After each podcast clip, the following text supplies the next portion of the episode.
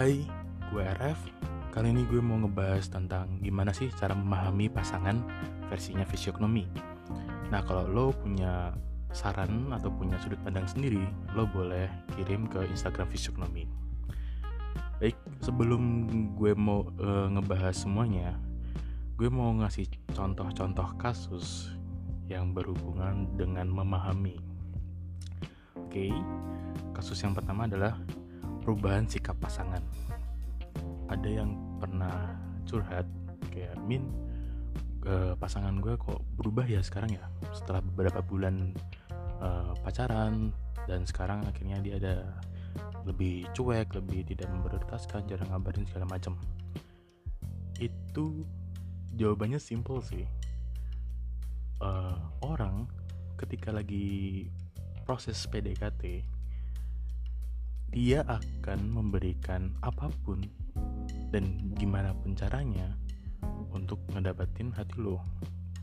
Ya misalnya lo pengen diperhatiin ya dia bakal perhatian. Kalau misalnya lo pengen intens komunikasi ya dia bakal ngubungin lo setiap saat segala macam jadi mereka gimana ya memperlakukan spesial kali ya. Makanya dia bilang masa-masa indah adalah masa-masa di mana proses PDKT nah kenapa bisa berubah? Karena nggak semuanya orang bisa bertahan dengan sikap yang palsu. Dan mati kan kalau misalnya tadi PDKT dengan memberikan hal-hal yang pasangan mau berarti kan dia harus berpura-pura. Beberapa ada yang bisa bertahan dan nyaman dan ada beberapa yang memang tidak terbiasa untuk ngelakuin itu setiap saat. Jadi misalnya dia udah ngedapetin lo dia kemungkinan mem, ya, menunjukkan karakternya yang asli. Ya entah itu tentang uh, dia tiba-tiba cuek tiba-tiba dia berubah tidak intens komunikasi tiba-tiba dia sering main game ya kan? Manusia kan berproses setiap saat. Dia punya kegiatan baru punya circle baru punya hobi baru. Jadi kita nggak bisa predik ke depannya uh, sikap seseorang seperti akan seperti apa ya balik lagi tergantung momen dan tergantung lingkungan. Jadi ya kita nggak bisa prediksi. Jadi buat masalah perubahan sikap pasangan ya lo harus bisa belajar untuk memahami. Lo harus bisa kayak oh ini proses PDKT pasti dia akan berjuang segala macam toh misalnya ada perubahan yang tidak negatif ya menurut gue sih nggak perlu dibesar-besarin ya. Karena kita nggak perlu sih buat cari-cari kesalahan pasangan. Itu yang ngebuat kita tidak bisa apa ya berdamai dengan ekspektasi kita gitu. Jadi buat kalian-kalian yang merasa kayak gini coba deh hilangin memori tentang proses PDKT tersebut. Jadi ya udah enjoy aja nikmatin hari ini. Dia perlakuin lo gimana kalau misalnya lo, lo tidak nyaman coba dikomunikasikan. Nah jadi kita apa ya terbiasa untuk mengutarakan perasaan kita kayak oh ini ada yang janggal.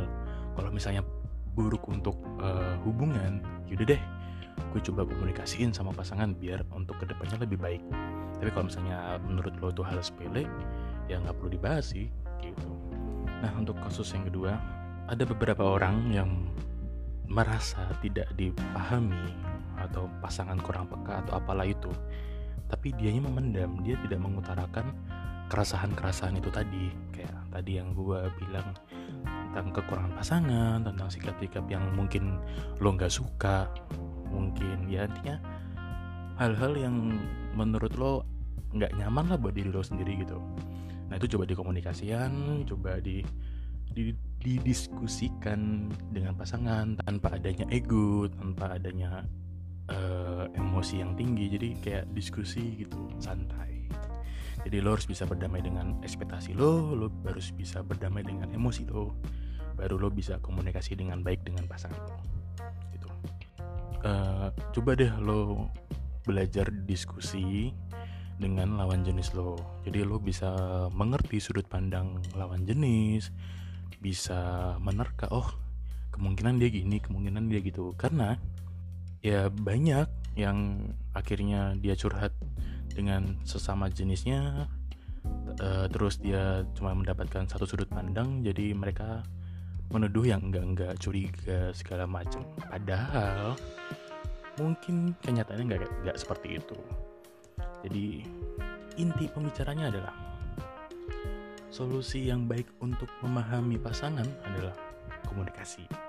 Jelas sangat-sangat penting itu komunikasi karena sebagai manusia ya mungkin ada beberapa yang bisa membaca pikiran segala macam dan gua nggak ngerti.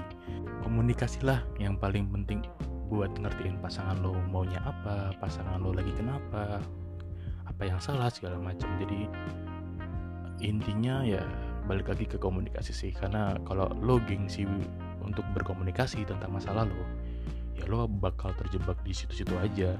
Dan akhirnya lo bosen dan akhirnya lo melampiaskannya ke orang lain atau mungkin selingkuh atau banyak lah macam-macamnya.